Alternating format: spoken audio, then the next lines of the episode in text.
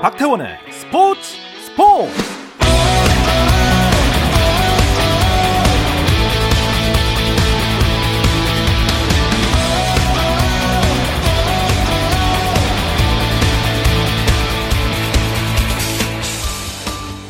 스포츠 가이드는 저녁 어떠신가요? 아나운서 박태원입니다. 오늘 이슈들을 살펴보는 스포츠 타임라인으로 출발합니다.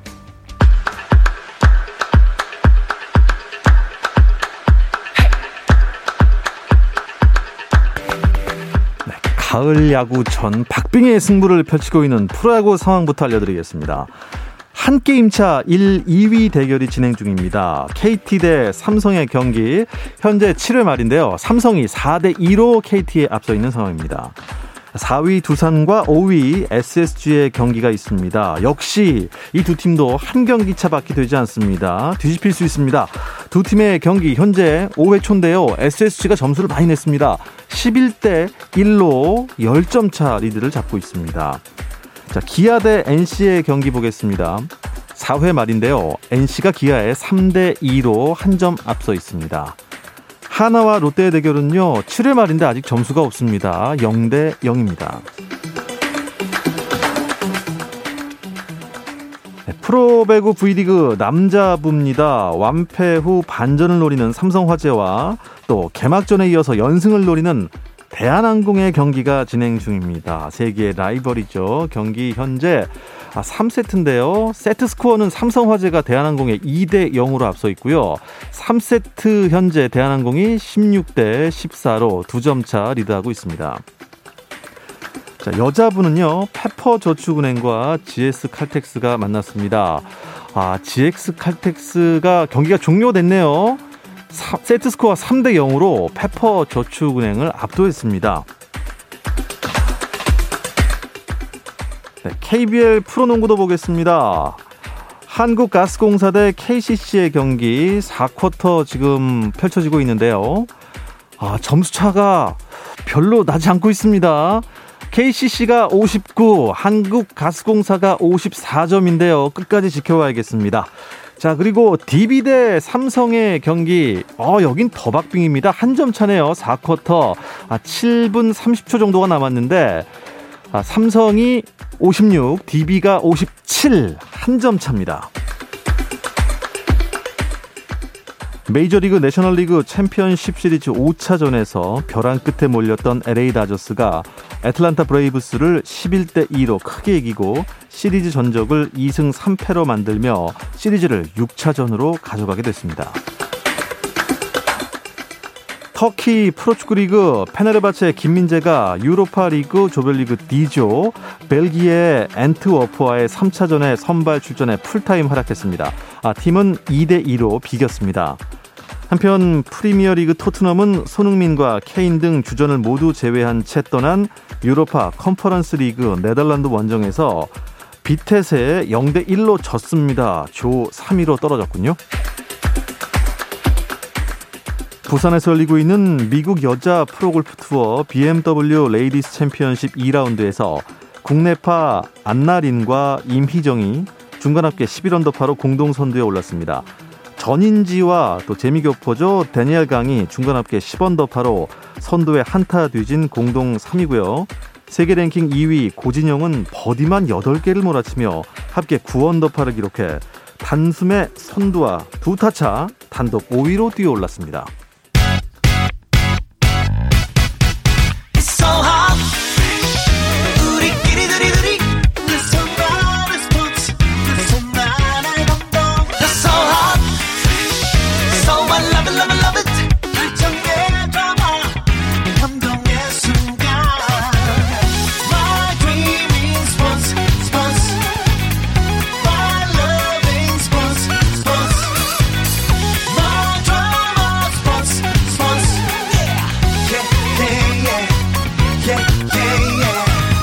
스포츠.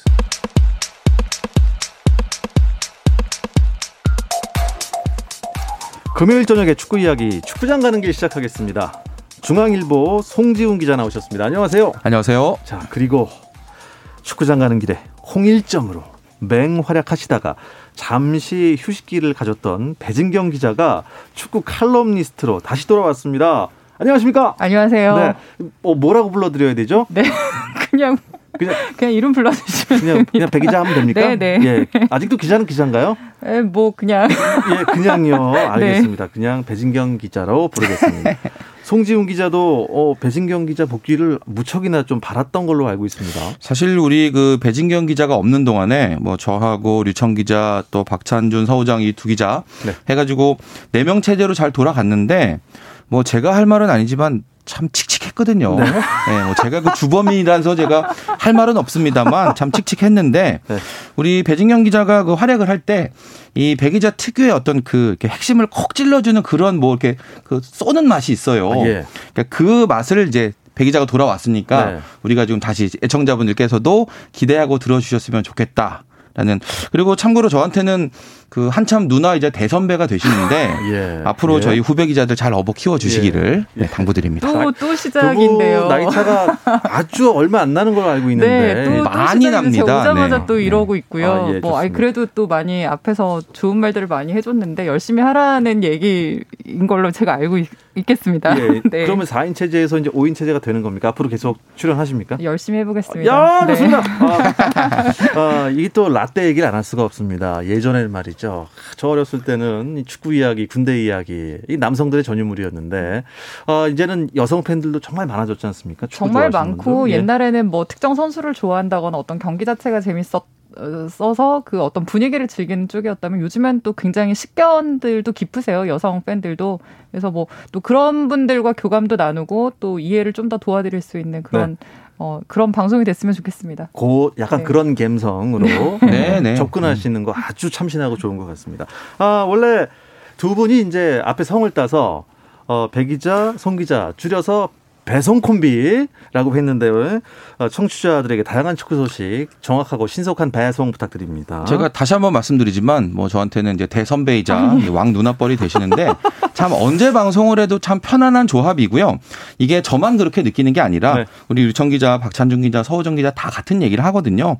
네, 같이 방송하는 분들을 편안하게 해주는 그런 능력이 있는 분인데 우리 애청자 여러분들도 그 능력을 좀 같이 느끼셨으면 좋겠네요. 아, 예, 좋습니다. 그래서 뭔가 좀 새로운 분위기 속에서 시작이 된 것 같은데 전 굉장히 반갑고요. 몇 년 만에 만났는지 모르겠습니다. 아, 지금 아시아 챔피언스 리그 지금 한창 펼쳐지고 있죠? 그렇죠. 지난주 뭐 아무래도 축구에서 가장 큰 뭐 이슈였다고 하면 아시아 챔피언스 리그 8강전, 4강전이 있었던 얘기일 테고요.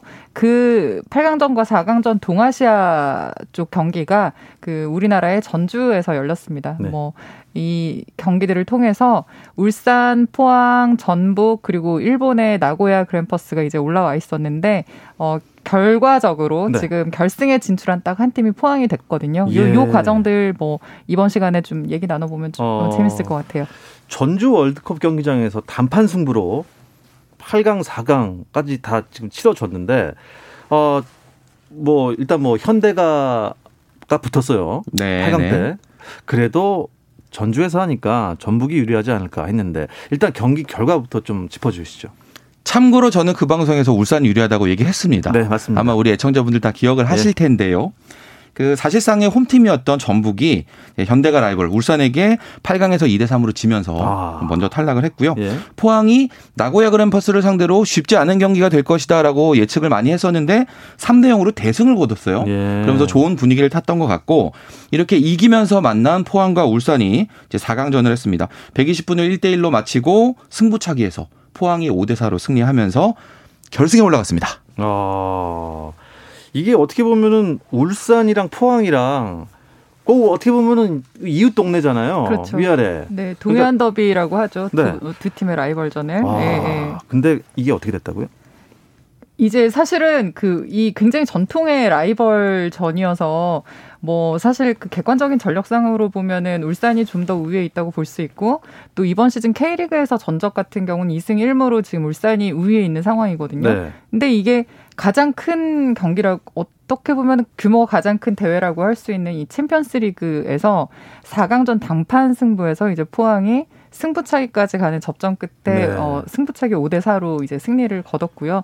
이런 거를 보면 사실 그 축구는 역시 상대성이 작용하는 스포츠라는 생각이 들고, 뭐 객관적인 전력도 전력이지만 이 오랜 기간 쌓여온 어떤 그 전통의 라이벌전이라는 점, 그리고 단판 승부의 묘미를 굉장히 좀 잘 살린 포항의 어떤 전략, 뭐 그리고 또 이 경기에서 울산의 원두재 선수가 이제 경기 중에 퇴장을 당했는데, 아하. 이러면서 이제 포항이 갖고 오게 된 어떤 수적 우위, 예. 뭐 이런 운까지 좀 작용을 해서 뭐 예상과는 조금 다른 어떤 결과가 나왔지만 포항으로서는 굉장히 좀 마법 같은 순간이 일어났다. 뭐 이렇게 볼 수 있겠습니다. 울산에는 현대중공업이라는 큰 회사가 있고 포항에는 포항제철 있잖아요. 그렇죠. 아, 어떻게 보면은 각 고장을 대표하는 팀일 수 있겠는데, 야, 그래도 이게 참 리그에서 1, 2위 한 팀이 아닌 하위 그룹으로 내려갈 수도 있는 팀이 결승에 오르는 게, 아시아 챔피언스 리그는 좀 변수가 많이 작용한다. 이런 걸 느낄 수 있어요. 그 배진경 기자도 이제 운을 띄워주셨는데, 사실 포항이 지금 정상적인 전력으로 보기는 어려운 팀이에요. 특히나 이 수비 전력의 절반으로 평가받는 그 골키퍼 강현모 선수가 지금 부상으로 빠져 있고, 이 사람이면 되겠다 싶은 그런 마땅한 대체 골키퍼가 없는 상태로 예. 지금 대회를 치렀기 때문에 사실 포항이 많이 불리할 것이다. 이번 이 8강전에 올라가면서도 가장 약한 팀은 포항이 아닐까라는 그런 우려들이 많았거든요.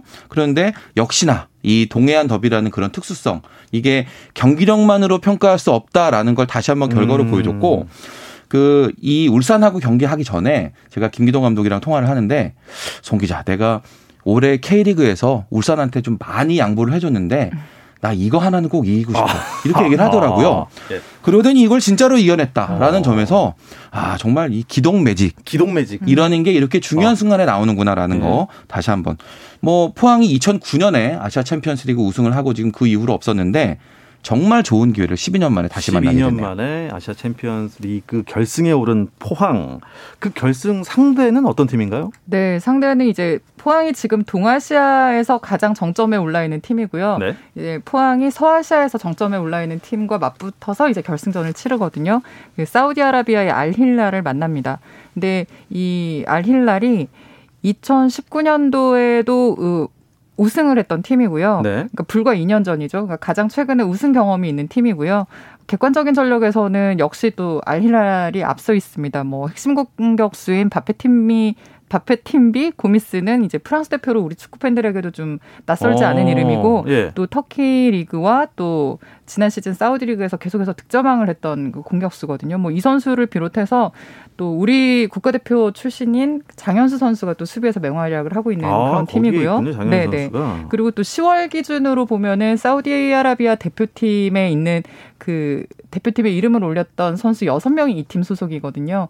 그러니까 굉장히 좀 좋은 선수 몇 면을 보면 굉장히 좋은 전력이고, 역시나 뭐 객관적인 전력상에서는 굉장히 좀 앞서 있는 팀이라고 볼 수 있는데, 사실 포항이 2009년에 그 AFC 챔피언스리그에서 우승한 경험이 있습니다. 그 뭐 아주 옛날 12년 전이긴 한데, 네? 그때도 사실은 포항은 사우디아라비아의 알 이티아드라는 그 굉장히 좀 강한 팀을 만났었거든요. 네. 지금의 알 힐랄과 비슷한 팀인데, 뭐 그때도 전력상으로는 열세가 아닐까 싶었지만 프리킥 2방으로 굉장히 좀 좋은 득점 기회를 살렸고요.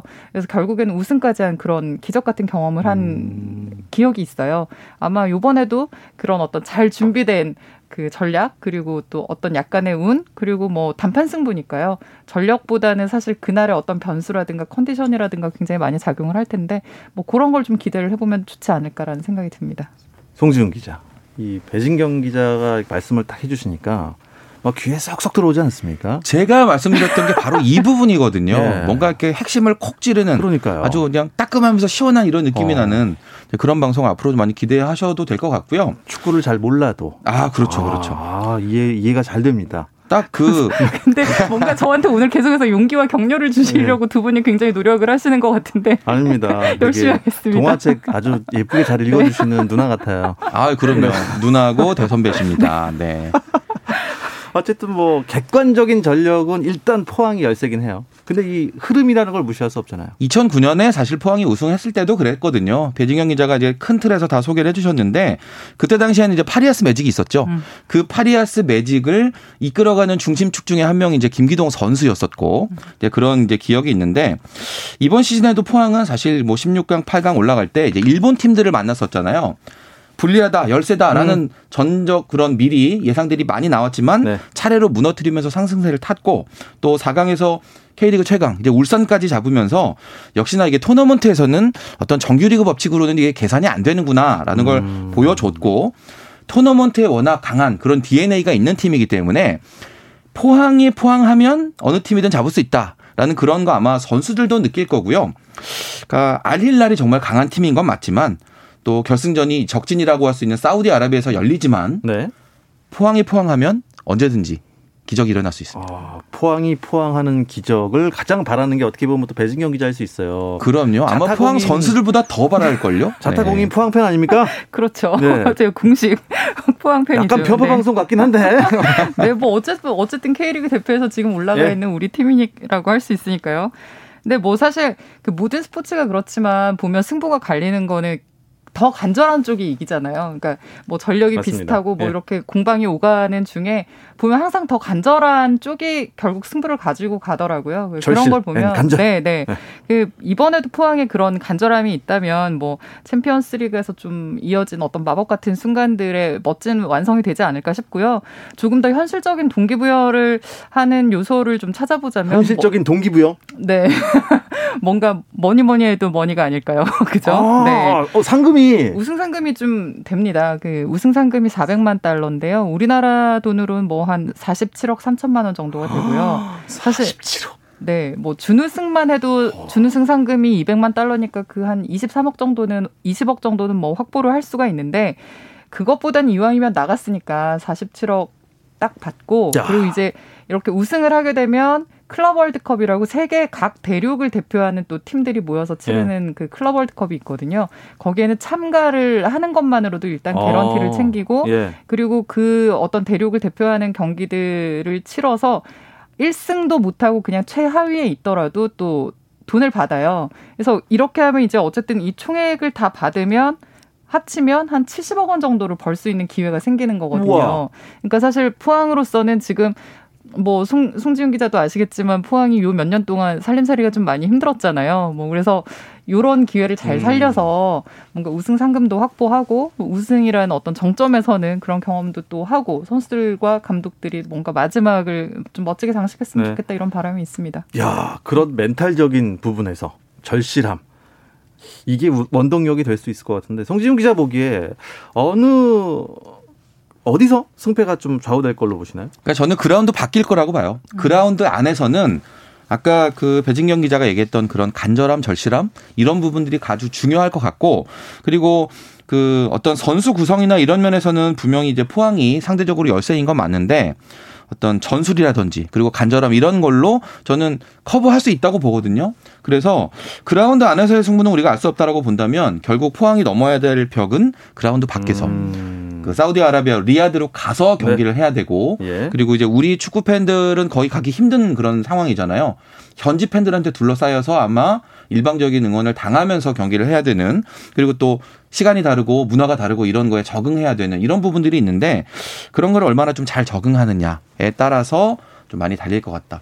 포항은 할 수 있습니다. 네. 네, 있습니다. 포항이 포항하길 바랍니다. 그런데요.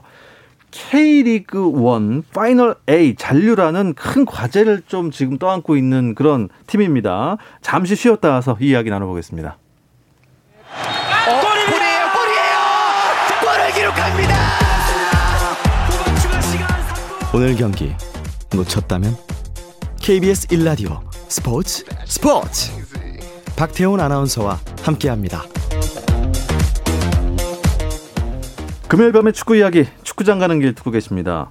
축구 칼럼니스트 배진경 기자 그리고 중앙일보 송지훈 기자와 함께하고 있는데요. 12년 만에 어쨌든 챔피언스리그, 아시아 챔피언스리그 결승에 진출한 포항이 이 파이널 라운드 그룹 A 팀에 진출도 해야 될 텐데 일단 뭐 상위팀, 하위팀, 이게 스플릿 시스템 얘기하시는 거죠? 그렇죠. K리그1은 12팀이 11개씩 3라운드를 돌아서 총 33경기를 치르는 정규리그와 또 이 상위 6팀, 하위 6팀을 나눠서 각각 5경기씩 치르는 이제 스플릿 라운드로 구성이 되는데요. 이 포항 같은 경우는 지금 그 6위 안에, 상위 6위 안에 드느냐 마느냐의 어떤 승부를 또 지금 놓고 있거든요. 이 K리그 안에서의 싸움은. 네. 그래서 지금 이제 마지막으로, 6강 안에 들 수 있을 것인가를 놓고, 벌이는 경기를 이번 주말에 치르게 됩니다. 아, 이거 스플릿 시스템을 왜 만들어갖고 이렇게 살떨리게 만드는 겁니까? 아, 어쨌든. 일요일에 모든 팀이 경기가 다 있어요. 네. 그 일정상 지금 33라운드까지 이미 끝났습니다. 그런데 네. 그 이전에 24라운드가 통째로 연기가 됐었거든요. 이제 그 경기를 이제 이번 주말에 하게 되는 거고요. 예. 전국 6경기, 6개 구장에서 동시에 한꺼번에 열립니다. 이야. 어쨌든 뭐 현재 순위를 짚어보면 어떤 팀 또 어떤 경기를 집중해서 봐야 될지 딱 답이 나올 텐데요. 송지훈 기자가 순위 한번 짚어주시죠. 네, 지금 다 32경기씩 치르고 있는 상황에서 울산이 64점으로 1위, 그리고 전북이 63점, 한 점 차로 2위거든요. 이 두 팀이 뭐 사실상 2강을 굳힌 상태고 그 뒤로 3위 대구가 49점, 지금 챔피언스리그 출전권 마지노선에 딱 걸려 있는 이런 상태입니다. 3위 대구가 이제 딱 그런 상태고 4위 수원 FC가 45점, 그리고 5위 제주가 44점, 6위 수원 그리고 7위 포항이 42점인데. 확률적으로 봤을 때 수원FC는 이제 그 상위 스플릿은 거의 확정적이라고 볼 수 있고요. 정말 어마어마한 대승이 나오지 않는 한. 그 제주, 수원, 포항 중에 한 팀은 이제 상위 스플릿에 못 올라가는 게 운명인데 그 나머지 팀들은 이제 하위권 생존 경쟁이에요. 8위 강원, 9위 인천이 37점, 그리고 10위 서울과 11위 성남이 34점, 12위 광주가 29점인데 광주가 이번 라운드에서 만약에 승점 3점 따서 네. 이 서울이나 성남과의 격차를 좁히지 못한다면 네. 네, 하위 스플릿에서도 매우 어려운 도전이 예상됩니다. 그렇군요. 근데 지금 보니까 6위와 7위 그러니까 딱 그 중간 스플릿 나누는 그 중간점 6위가 수원이고 7위가 포항인데 승점도 같고 경기수 승 무패 다 똑같은데 이게 왜 똑같은데 이제 순위가 차이 나죠? 득점에서 다득점 우선 원칙이 적용이 돼서 수원이 지금 포항보다 득점에서 좀 더 높은 위치에 있거든요. 네네. 그래서 사실은 지금 갈려 있는 상황이고요. 그 승점으로 보면은 사실 지금 아까 송지훈 기자가 짚어줬듯이 5위 제주부터 수원, 포항까지 이 굉장히 이 6강을 두고서 굉장히 치열한 싸움을 벌이게 될 이번 주말이 되겠죠. 네. 그렇다면 포항 같은 경우는 분석을 해보니. 파이널 A 스플릿에서 뛰려면 일요일 경기에서 무조건 이겨야 되는데 어떤 팀 만납니까? 이번 주말에 이제 9위 인천을 상대를 하게 되는데 일단 윗물에서 놀고 싶으면 인천을 이겨놓고 같은 시간에 수원이 대구에게 이기지 못하거나 또는 제주가 전북에게 지기를 바라야 됩니다. 만약에 포항이 인천에게 비기면 수원이 대구에 질 경우 요거 한 가지 경우의 수로만 그룹 A로 올라갈 수가 있거든요. 네. 참고로 포항 입장에서 조금 희망적인 그런 통계가 있는데요. 원정팀 인천이 최근에 좋지 않아요. 지금 7경기에서 1무 6패. 막판에 지금 그래프가 급격하게 꺾이고 있는데 시즌 상대 전적에서도 지금 포항이 1승 1무로 앞서 있어서 심리적으로 봤을 때는 포항이 약간 우세한 그런 상황입니다. 자, 아시아 챔피언스 리그 결승에 올라서 지금 포항을 중심으로 말씀을 나누고 있지만 사실 살떨리는 수원과 제주 팬들 같은 경우는 저희의 이 방송이 얼마나 언짢게 들릴 수 있을지 모르겠습니다. 예. 어쨌든 포항 얘기만 해보면, 결승까지 나갈 그 지금 힘을 다 썼단 말이에요. 체력이 받쳐줄지 그게 좀 걱정입니다. 그렇죠. 이제 뭐 물론 체력적인 부담은 있을 텐데요. 송지훈 기자가 앞에서 뭐 인천의 어떤 최근의 부진을 짚어줬지만 사실 또 축구는 흐름을 타는 경기여서 그 어떤 챔피언스 리그에서의 좋은 어떤 기들이 이번 주말까지 이어진다면 뭐 좀 더 한 번 더 힘을 내볼 수 있을 것 같고요. 그리고 챔피언스 리그 4강전에서 포항의 그 에이스라고 할 수 있는 신진호 선수와 또 고영준 선수가 경고 누적으로 결장을 했는데 그 신 덕에 이번 주말엔 또 뛸 수 있어서 뭐 체력적인 부담이 상대적으로 좀 덜 할 수 있을 것 같다는 생각이 들고요. 네. 뭐 또 이승모를 뭐 제로톱에 선봉에 세운다거나 뭐 이런 식으로 좀 김기동 감독은 얼마든지 변칙적인 어떤 전술 전략으로 나설 수 있기 때문에 이번에도 또 어떤 선수 운영에 약간의 변화를 주면서 또 마지막 이 라운드, 정규리그 마지막 라운드를 또 한번 뭔가 승부를 걸어보지 않을까 이런 생각이 듭니다. 알겠습니다. 자, 그렇다면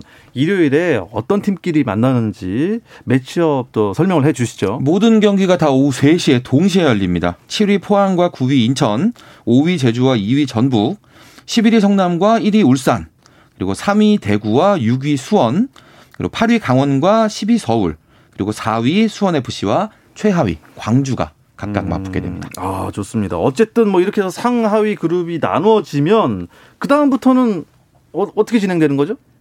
이제 스플릿 라운드가 시작이 되고요. 그래서 상위에서는 우승 다툼, 그러니까 지금 전북과 울산이 그 이 우승 싸움을 하고 있는 두 팀이고요. 그리고 이제 3위까지 주어지는 내년도 AFC 챔피언스 리그 진출권을 두고 이제 그 싸움이 벌어질 텐데요. 네. 이 상위권에서는 이런 경쟁이 이루어지고 하위권에서는 잔류 혹은 뭐 강등이 되느냐 마느냐 이런 어떤 생존을 두고 벌이는 그런 싸움이 펼쳐집니다.